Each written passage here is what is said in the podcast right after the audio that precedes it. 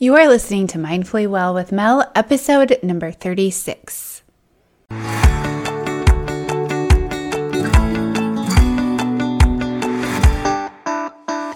friends, welcome to Mindfully Well with Mel. I'm your host, Melissa Eich. I'm a registered nurse, certified functional nutritionist, and life coach who empowers busy women to attain the life they love and to feel well inside and out. This podcast dives deep into the physical, emotional, mental, and spiritual aspects of what it looks like to live mindfully well. So let's get started.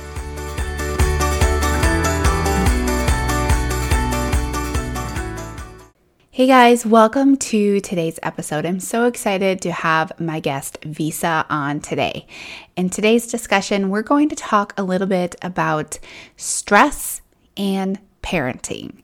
And you know, I'm a big believer in stress management, and sometimes it's really hard to manage stress with a bunch of little people around with unregulated emotions. Right? And then we're supposed to manage that on top of ours, and it can feel like a lot. And so um, Visa is a parenting coach, and she's a lovely resource, and I thought that she would be a great addition and guest to have on the podcast. So enjoy. Hey guys, welcome to today's episode. I'm so excited. I have a guest on today that you are going to love. Her name is Visa. I've known her for several years now. We have the same business coach and we are in the same mastermind. We've been in the same mastermind for quite a few years. We've traveled together, had lots of fun together, um, but she's going to be so amazing on today's podcast for you because she is a parenting coach. And you might be thinking, why do I need to hear that? Well, because we're always focusing on your stress, and a lot of times we think our stress is coming from our children and having to parent them. And so today's podcast, uh, Visa is going to go through basically, well, her program is called The Grounded Parent, and I'm always telling you to be more grounded. And so wouldn't it be wonderful if we could be grounded parents in addition to grounded people? So Visa, go ahead and introduce yourself. Hi, thank you so much for having me. I'm super excited to be here. So yes, my name is Visa. My full name is actually Visalakshi, but everyone gets scared of it. So I go by Visa. Like you said, I am a parenting coach, but I got to the parenting coach through being a self-love coach. I realized that the more I worked on myself and liking myself, the better parent I became. I would, and I was kind of flabbergasted as to how that happened. And so I have this beautiful four-month program for women that want to feel more emotionally connected to their kids instead of always constantly yelling or screaming and then feeling intense regret and shame afterward, which we all have been there, right? Yes, absolutely. Yeah. Um, and tell us, where are you from, Visa?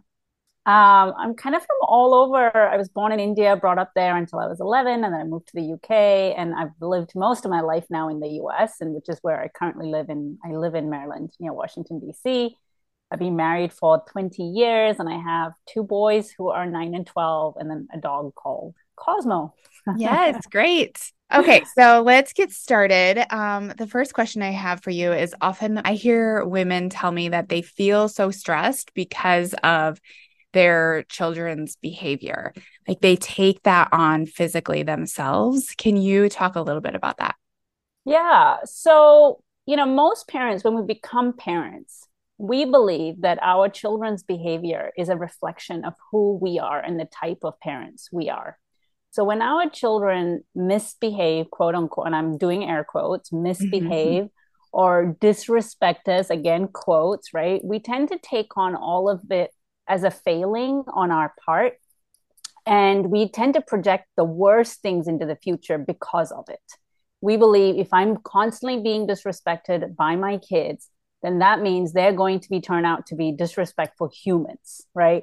And they're going to disrespect their bosses, and they're going to disrespect their school teachers. And we just tend to project this fear-based scenario onto all the Um, what I call unpleasant behaviors of our children. And we actually fail to realize that those are very most behaviors. I can't put it all under the umbrella, but almost all behaviors from children that feel unpleasant and uncomfortable to us are just developmental things that they're exploring, or it's their way of expressing, hey, my needs are not being met. And the easiest way for it to be met is for me by acting up. Yes. Yeah. And yeah. then we tend to react to those behaviors, not right. based on what they truly need and why they're doing it. Yeah. And that's because, you know, we are not present in our bodies and realizing what's going on. What is the fear that's happening in me? What is the emotional wound that is being triggered? And this is so true about parenting, right? We think we're doing a fairly good job of being like a sane human and operating and getting through the world until our kids, not when they're babies, not when they're toddlers, but it's when they start to become tweens and teens and they start to have opinions and ways of moving through the world that causes so much friction within mm-hmm. us. Mm-hmm. And it's because they're activating wounds within us that we don't even realize exist. Yes. They're coming up against our values, our belief systems, how we were parented and how they desire to be parented. And there's a misalignment there. And we think, you got to do things my way. Why aren't you listening to me? And that's more of the authoritative parenting style. Mm-hmm. And I had to wake up and realize, hey, this authoritative parenting style worked great for me. I was one of those kids that dimmed my light and became the good girl to, you know, please my parents, please my relatives, et cetera, et cetera. And so I just thought, I'll just take what worked for me, or so I thought, and apply it to my kids. Mm-hmm. And our kids are so different, so mm-hmm. different. And I had to realize very quickly that for my youngest, that actually made things a whole lot worse, a whole lot worse. He started acting up even more when I started using the authoritative parenting style. Yeah. And I had a huge wake-up call, and I just thought, if I keep going down this road, I'm going to alienate and completely disconnect from my child and do permanent damage. And I was terrified of that. So I quickly had to be like, okay, what do I need to change? What, not what I do I need to ask him to do, but what do I need to do? Because I am the common thread here. Yeah. So what did you find worked better for that style of parenting that your child needed? Like, what do you find that you do differently? Yeah. So as parents, we often think I will be calm when my child like calms down. Yeah. I've right? said that many times. And we today, cannot do that. We cannot do that. Our children are looking for self-regulation from us as the adults. So I had to dig really deep to find out and learn, how do I emotionally regulate myself when my kid is absolutely being, we won't use French words, but you know, they're just, yeah. being, they're just being like awful kids, not yeah. what they, yeah. just awful, terrible. They're saying terrible things. They're doing terrible things. Yeah. And you know, we often go down to their level. I am currently in a parenting program myself because, you know, all coaches have coaches. Mm-hmm. And one of the things that this beautiful saying that they use, which articulates what I already knew mm-hmm. deep down, is that you cannot be a thermometer. You got to be a thermostat. Yeah. To your kid. Yeah. Right. Being a thermometer means, oh, you're getting worked up. Let me raise my voice and I'm going to meet you where you're at. Right. Yes. But yeah. thermostat is being like, oh, you are getting really hot-headed and boiling over right now. I'm just going to read the room mm-hmm. and either I'm going to step away to cool myself down mm-hmm. so that we can regulate the temperature, or I'm going to stay in the room and regulate the temperature, right? A thermostat brings, like turns on the heat when it's too cold, or turns on the A C when it's too hot, right? And so you yeah. got to be a thermostat for your kids. Yeah. Okay, so my son is very reactive. He's he reacts to things very instantaneously. And he's been like that since the minute he was born. Like my first son just goes with the flow. Nothing really ruffles his feathers. He's cool with most things. My second son came out of the womb very angry about most things, completely opposite. And so he's like, it took me, I was like, I don't know how to parent this child. And I said that for many, many years with him. And he is very reactive. And I find myself now I am very reactive because I'm always trying to control him. So what, what is that moment like when you, before you become reactive to their behaviors? Like what, what should I be doing as a mom, I guess? So number one is take your own temperature and notice like what's coming up for you. This This takes practice, by the way. So if you're listening to this and taking notes and being like, it, it can feel overwhelming to do this, but just start with step one, which is, how do I feel as my child is yelling at me, right? And I don't just mean about the thoughts, which is, I just want to shut it down. He cannot be yelling at me like that. Those thoughts are normal. Don't try to sh- stop those thoughts. That's exhausting. Yes, what you want to notice, I think that's is, something that I do is I'm like, this is wrong. This is wrong. Cause I have all these thoughts. Cause I'm like, God, shut up. Yeah. yeah. yeah. Yeah. As humans, that's normal survival instinct. When someone's yelling at us, that feels like a threat to our survival on some level.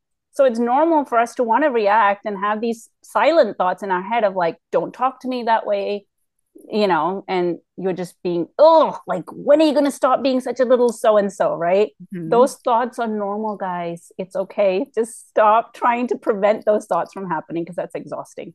But do notice, how are you feeling in your body, right?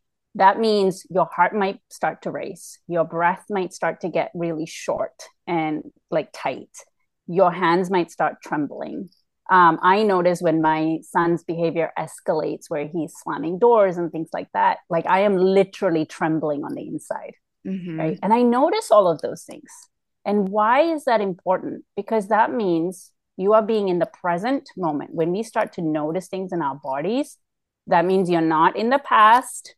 You're not in the future projecting about, oh my gosh, how many hours is this going to take? Here we go again. The cycle is never going to end. We have all of these really unproductive thoughts.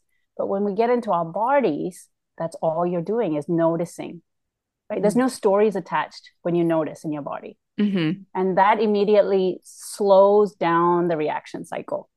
Yes. When we go into our stories is when we snap, like we make snap judgments that are not great. We go into judgment mode instead yeah. of observing mode.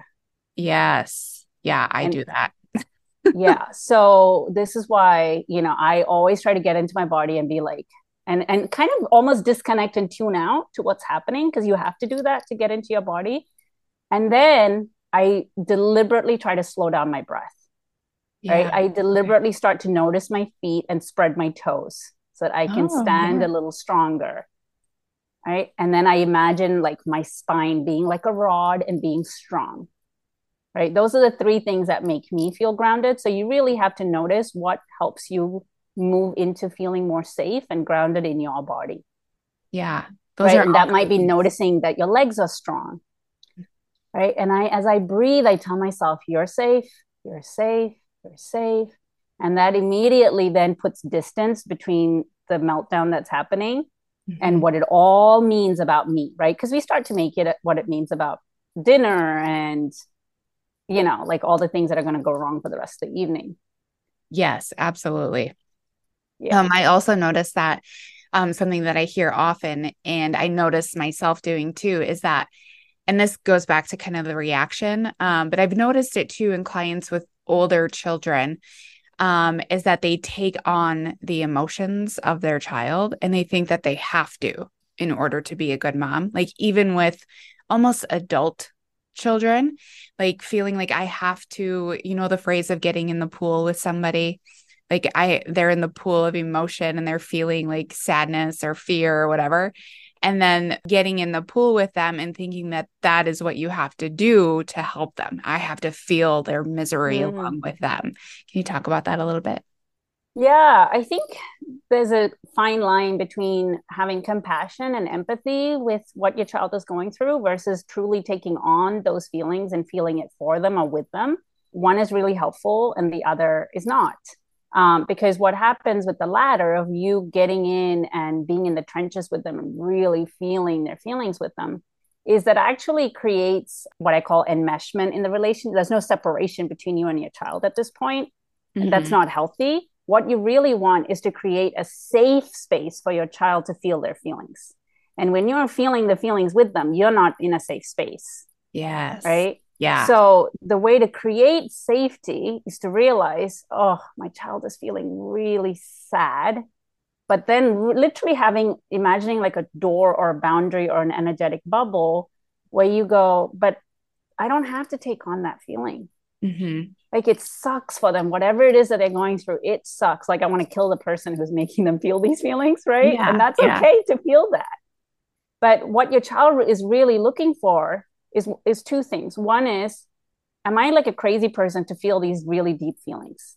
Mm-hmm. Right? Most of us feel that, right? When we have an experience and we feel feelings, we're like, oh, I feel so bad, but I don't kind of want to tell anyone because I'm kind of crazy for feeling these feelings, right? Yes. Yeah. And when you confess to your best friend and they go, oh my gosh, like, I'm here for you. And they don't say anything else other than I'm here for you.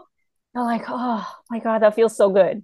Yes. Right? Yeah. That's what your child is looking for. It's not to, they don't want you to say things like, it's going to be okay. Don't worry about it. Because that's really dismissing what they're going through. Mm-hmm. Right? We we mean really well when we say those things, but what we're really doing is reducing their intensity and wanting to take away their experience. Yeah. What we yeah. want to say instead is, oh, that must really hurt. I can imagine how painful this is.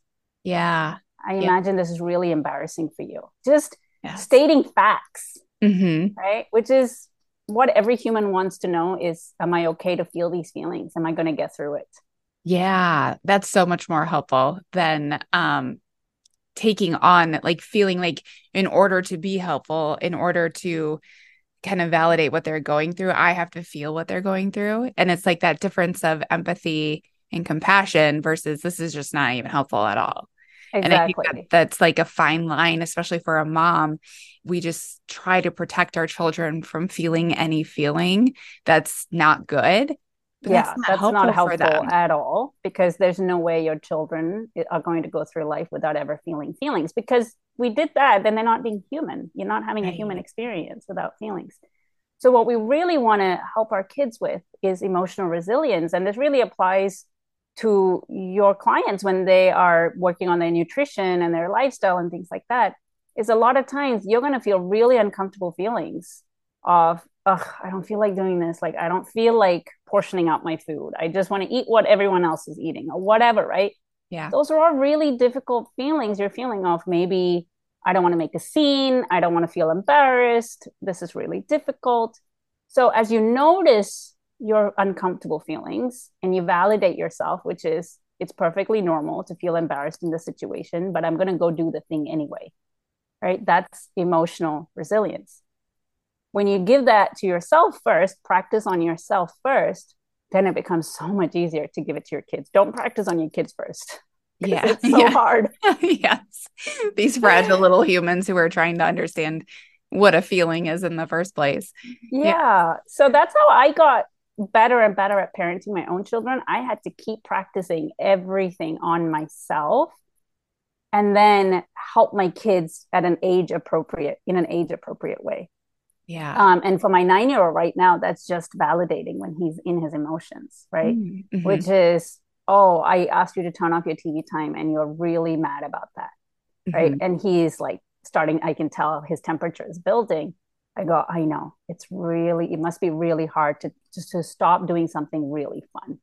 Yeah. Right? And that's the truth. Yes. Yeah. And, and I have a highly sensitive child. So their emotions are like even more heightened and they feel feelings even more deeply. Mm-hmm. Mm-hmm. And so validation for him is extremely important. Yes. Yeah. Because he feels ten X the feelings that most people feel. Yeah, I feel like that's the same thing as my youngest one. You know, I questioned for so many years, like, does he have A D H D? Because that's the only thing I'm familiar with when it comes to children's behaviors. And I'm like, he he must have A D H D. And then he started school and his teachers are like, he's actually really great. Like, there's no problems. And I'm like, then why is he like this at home? And it's because when he gets home, he has been feeling so much all day. And he gets back into his comfortable environment with his comfortable person, A K A me, and takes it all out on me. And like, he's been feeling so much all day. And then he comes home and hands it all over to me as his mom. And for me, I'm also pretty sensitive yeah. to others. And so it feels really heavy when he hands that all over to me. So my self-care is so important. And that looks like, it sounds selfish, but it looks like being away from him and having structured time away from him, knowing that I get to have a break and have just me time. And this goes with all humans in my life. I need breaks from all the humans, not just him, but especially him. And so that goes to like how important self-care is as a mother. Can you talk about that too? Oh, one hundred percent. Um, I'm so glad you brought this up, because yesterday I took my kids to this jump place, and I hate those places because of how overstimulating those places are. And I took um, ear can um, sound canceling headphones, and I took an actual book to read, because normally I would just be scrolling on my phone while I was waiting for them to finish. And then I realized, oh my gosh, that's all adding to the already overstimulating place for two hours, right? If I'm scrolling on my phone yeah. and I'm just letting that noise get to me. And then when we get home and my kids will bicker, because of course they're boys and they're brothers, I will, I usually used to lose it with them, right? Mm-hmm. I would yell at them, just be the mean mom, which I hate afterwards. So yesterday I was like, you know what? I'm going to take headphones. I'm going to take a book, and I'm not even going to look at my phone. I had so much patience for them. When I got in the car, when I got home, my voice was even, like, I didn't raise my voice even once, you know, and I was so proud of myself. And I was like, all because I tuned in and knew myself really well, which is overstimulation drains my energy. Yeah. Right? And that's just a fact. It's not a strength or a weakness. It's just how we operate. We all have ways we tick, right? Things that bring us energy versus things that deplete our energy. And you got to know what those things are for you. Mm-hmm. Right? And anytime you're going to be forced to be in an environment that depletes your energy. So for you and me, that's being around a ton of people, ton of lights, ton of noises. Mm-hmm. You got to know, one, how do I not prevent it, but maybe like decrease it to a, some level, which for me was realizing don't be on your phone, like dampen out the noise. And then coming home and maybe just doing like five minute meditation. Yeah. Right. Take care of myself and center, and then I can get back to my children. And so this is why self-care is so important, because most women believe self-care is selfish, because that means I'm taking time away from my kids. I'm not giving more of me to them. But when you take time and be selfish and fill up your cup, which I hate, such a cliche thing, you tend to overflow. Yeah. Right. And how beautiful that we can demonstrate to your daughters and your sons what self-care looks like, because you don't want them to be grown adults. And if you have boys, say things like, well, my mom always did everything around, like, mm-hmm. and, and projecting that onto future girlfriends and wife or whatever, right. Of where yeah. they always saw their mom depleting herself and realize yeah. and thinking that's like a normal thing. Yes. Our daughters learning from their moms of like, I got to give everything that I have in order to feel good about myself. Mm-hmm. Right. I want my boys to know, oh, it's mom's like me time. There's no, I dare not go into that room. Yeah. Right? Like when on that door is shut, they know I'm either on calls or I'm either doing my breath work or I'm either meditating. Like you do yeah. not, we have very clear boundaries in our house. Yeah. That's so great. Um, and I think exactly like what you said, showing your children the example, whether they're boys or girls, that mom does not have to deplete herself in order for you to see her as valuable, that she is worthy of the the care and the time, and she's worthy to eat a meal with you. Like, God forbid, right? Where yeah. I, when I was growing up, grandma was running around making sure everyone was fed before she ate. Mm. And it's like, why? Why can't grandma eat with us? Why does grandma have to make sure that we have seconds before she even sits down to have a meal with us? And that, that was taught to me in, in my culture and growing up. And now I try to go out of my way to make sure that the women are eating at the same time that everyone else yeah. is, and that it's not foreign for me to go out and to, I get to, I go to the sauna for an hour without anybody coming with me, um, without anybody calling me. My phone is off. Like, you don't get to reach me during this time. This is my precious time. Um, that mom will have an hour to work out every day. And that's, it's not a negotiable thing. That's what happens. And then my boys will see that that is part of a well taken care of woman who is happy and who is able to give to her household, versus like the crabby mom and just thinking that that's what's normal. Yeah. When you take time to take care of yourself, you show up as such a better mom, like guaranteed. guaranteed. Yeah.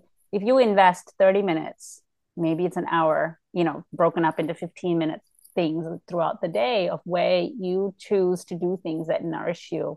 For me right now, it's summer. So I go out and I garden, right? Whether that's watering mm-hmm. my vegetable patch and growing my zucchinis, which I am obsessed over, by the way. I take fifteen minutes in the morning to do that. No one comes out and disturbs me then, right? And then I might do like ten minutes of meditation, just the little pockets of things that I know fill up my soul. Like at the end of it, I feel good most of the day of like, I've taken time to slow down and take care of me so that I can be a better mom for my kids. Yes. Do you ever have moments when you are in the time where you're taking care of yourself and it's just not working? The kids are just not leaving you alone and your husband calls you or things like that. Like, how does that feel? Like, what are the things that we can do to not lose our shit when we're trying to take care of ourselves and people keep knocking on the door? Yeah, of course. Um, so those are actually great teaching moments for kids, because if this is a new thing in your house that you're doing or for yourself, right, you might have just started working with a coach and they're telling you like, you really need to carve out self-care time. And you might have never done that before, right? So you start this new thing and you're like, right, I'm going to meditate. And then there comes the knock on the door, right? Mm-hmm. So you might feel really triggered at that point. But what you got to remember is, oh, like, this is something new that I'm learning to do. And so is my family.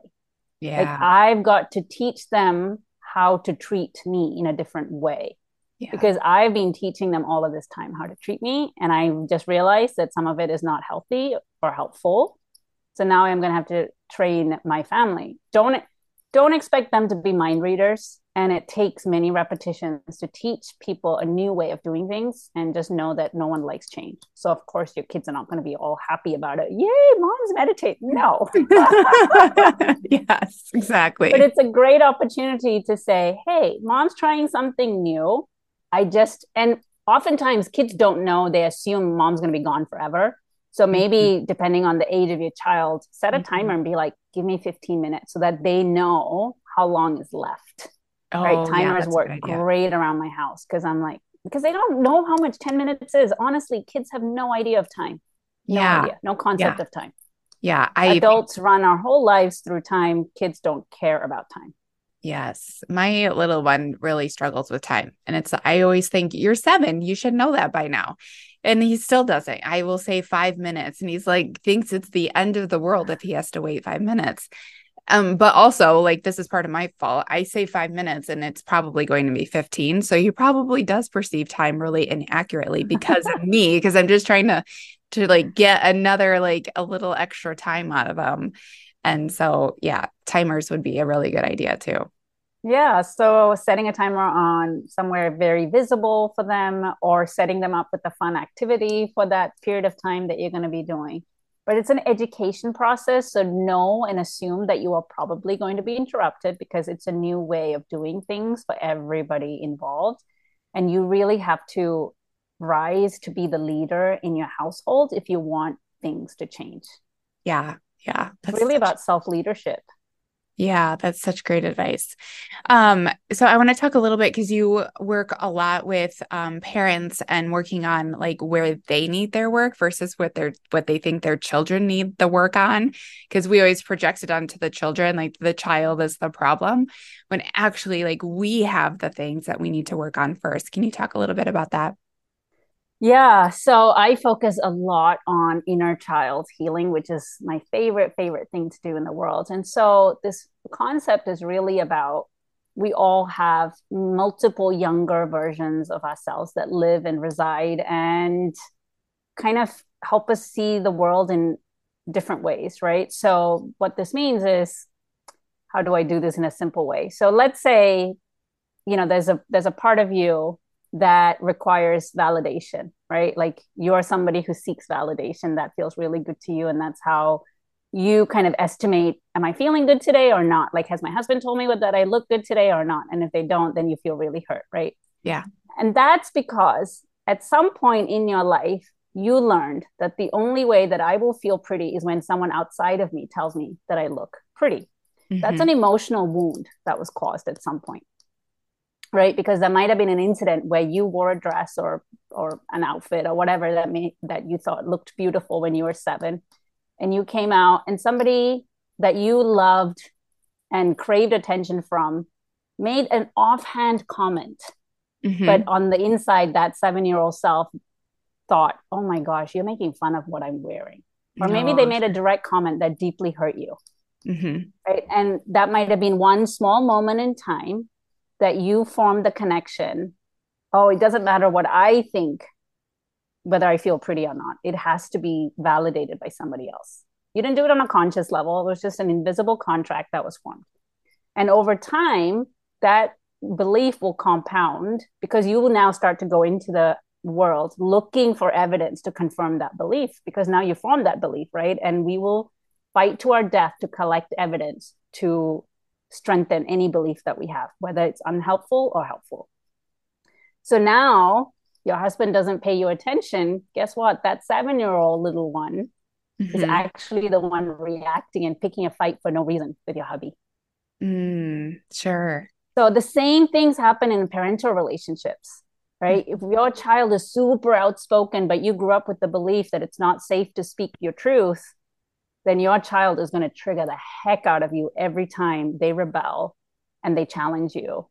Mm-hmm. Right? It's not the adult you that's reacting to them at that time. It's that nine-year-old you or seven-year-old you or five-year-old you that was told again and again, hush, you're too yeah. loud. Yeah. Who do you think you are? Yeah. It's that hurt little child that's now acting out as the adult. So in order to be a more gentle, grounded, conscious parent, it's not about just simply using willpower to stay calm. That's why willpower does not work. Mm-hmm. It's really about doing the inner work of healing that emotional wound that your younger self has felt so many times. It's about cracking down those walls and helping him or her feel safe mm-hmm. and loved and accepted for exactly who she is. Yes. So it comes back to you yep. as a child, not having a child argument with your child. Correct. Correct. That's beautifully put. Yes. When you are arguing with your child, you're, you are reacting from your childlike self and not your adult self. Yes. That's so interesting. Yeah. I will now like be paying a lot more attention to how I respond. And I would say I respond to my two different children like very differently too. Yeah. And I can see how a different part of me growing up responds to this child this way and this child that way based on how I, I guess like how I grew up. Because my oldest son, the one that is easy and goes with the flow, is exactly how I was. Like mm-hmm. I can look at him and I know what he's feeling. Like I just, um, I feel like he's just a replication of me, just, you know, twenty-four yeah. years younger and a male. And so whenever he's going through things, it's like, I feel it all over again. Like I know mm. exactly what he's feeling because I felt that way growing up. And so, yes, I definitely like now I see myself parenting him in that way. Oh, don't do this because that's how I felt. And I don't want you to feel that way. Um, like lately it's really been around like moving your body more, like moving your body purposely. And I, it's funny now because I hated working out when I was younger. I hated sports. I hated moving my body because I was so insecure in it. I just mm-hmm. wanted to hide. And now I see him doing that. And now I'm like always like pushing him. I'm like, okay, let's go work out today. Let's, where's the weights? What time are you working out? Because I'm like, I don't want him to grow up so insecure in his body and have to wait until he's thirty to find that. And I find myself like pushing that off on him and he's still not receptive to wanting to move his body. This could totally turn into a coaching session, but I won't yeah. go there.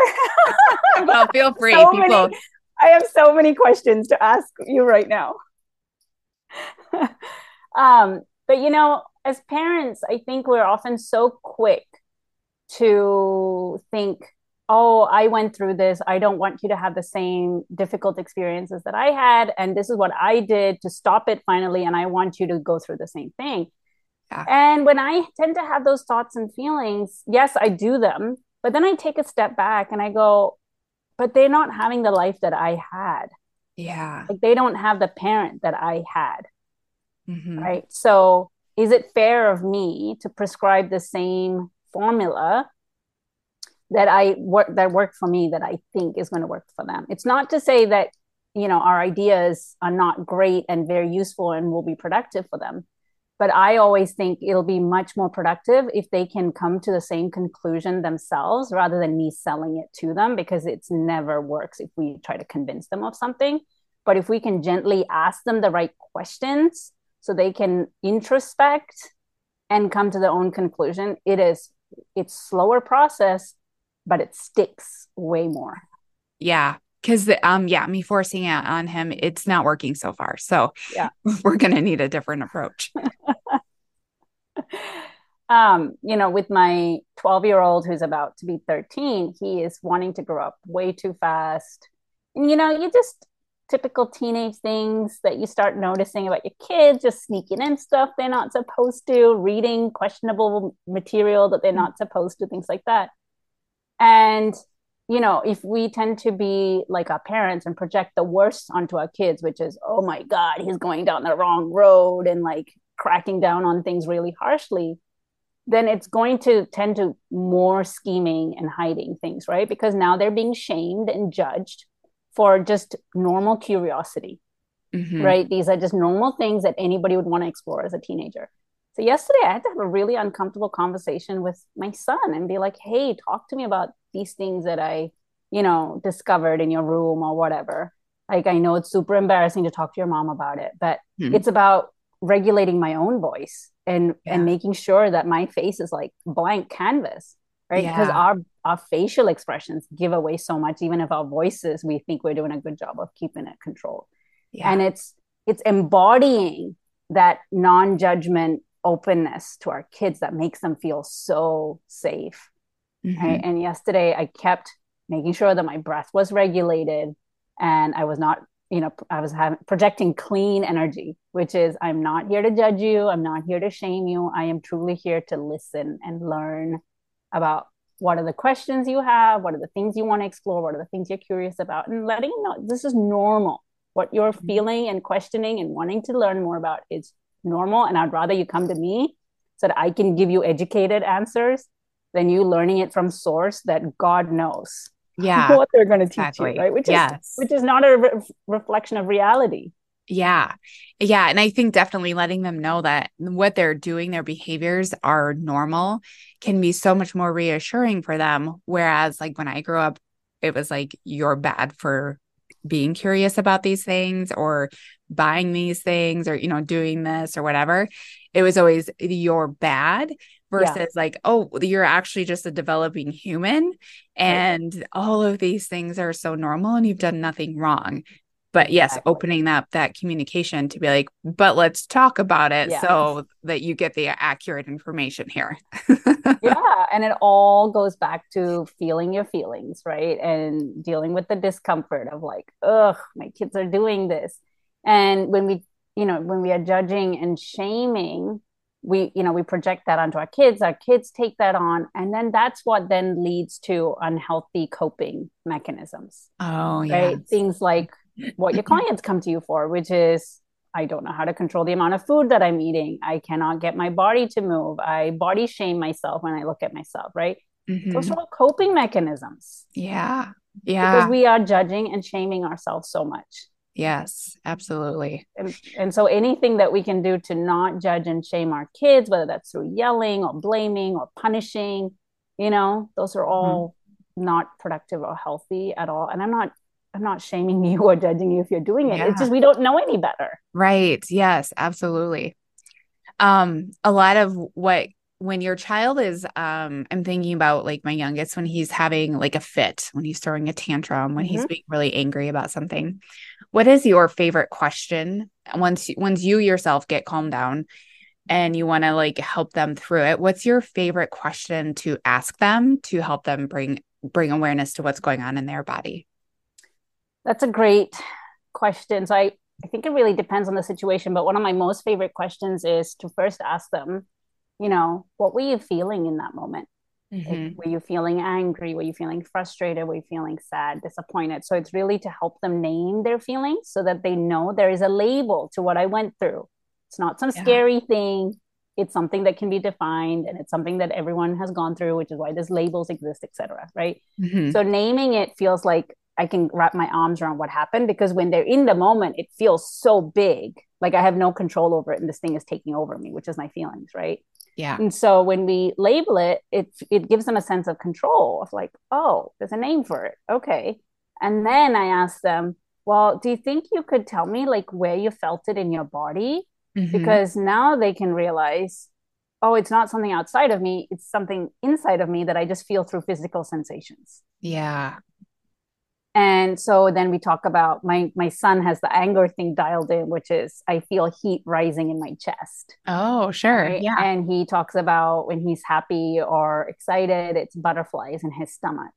Yes. Right. And so yeah. they really start to understand what feelings are, that they're just physical sensations in my body. And then eventually with practice, they're going to get tools to tend to those funny feelings or those sensations mm-hmm. that don't feel so mm-hmm. good. But it really starts uh, with connecting them that what you felt is a feeling, and there are names for these emotions, and there's a whole spectrum of it, and it's normal. We all feel mm-hmm. it mm-hmm. and it lives in your body as physical sensations. And for you, this is what this emotion felt like in this moment. It might change, you know, anger, depending on the situation, you can feel it in different ways. Yeah. Yeah. But those are, that's a great way. I've done that with my youngest one when I myself can calm down. Is I'll ask him, I'll sit down with him and I'll ask him, where do you feel it? One of the things that he said the other day is um, we were getting ready to leave for vacation, and he was just having lots of, lots of outbursts, not listening, just, you know, being a lot for me.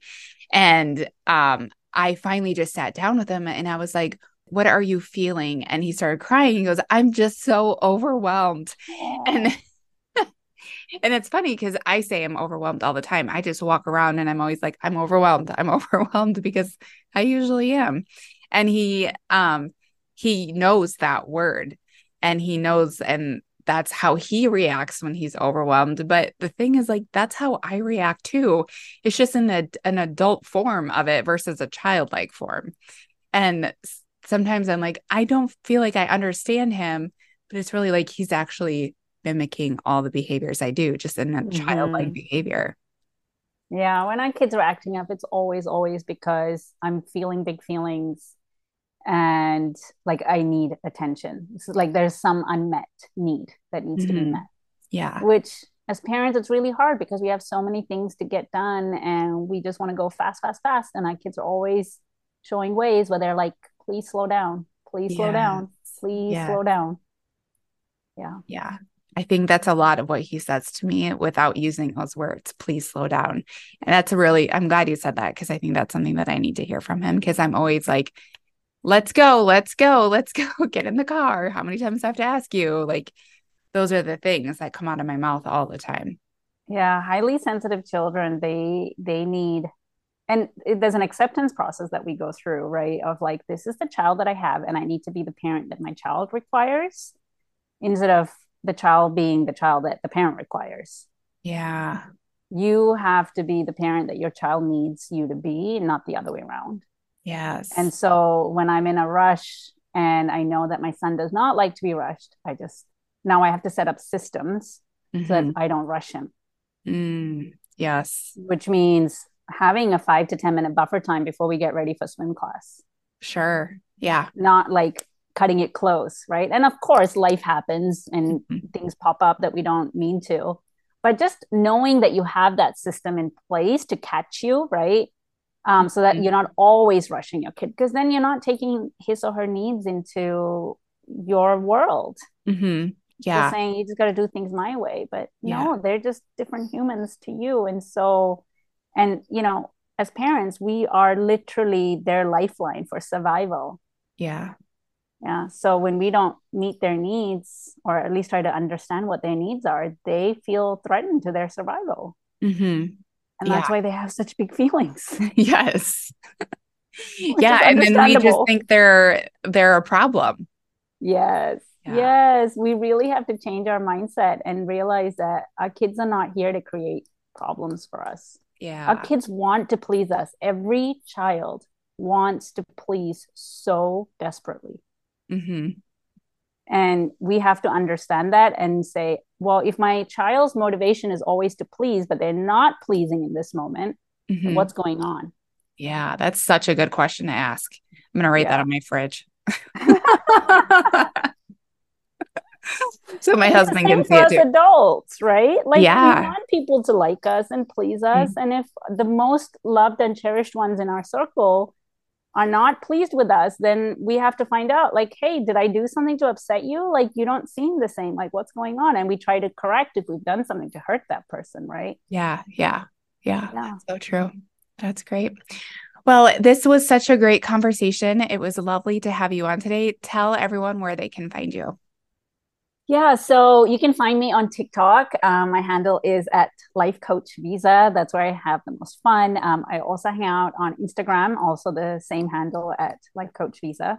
And I also offer um, free breathwork sessions, which we didn't touch on in this episode, but that's okay. It's one of my modalities that I use to help my clients feel more into their bodies and regulate their emotions. Um, I offer two breathwork sessions live every single month virtually. So all of that stuff is available on my links in my social media handles. Yes. And I will say to everyone, I have done um, a workshop with Visa on breathwork, and it is next level breathwork. Like, it is amazing and restorative and beautiful. And yes, it was, I loved the session I did with you. And I have sent clients to your free one too, and they always come back and are raving about your breathwork sessions. So I will oh. link all of that info in the show notes today. Thank you for having yes. me. This was so much fun. I could talk about this for hours. Thanks for being on.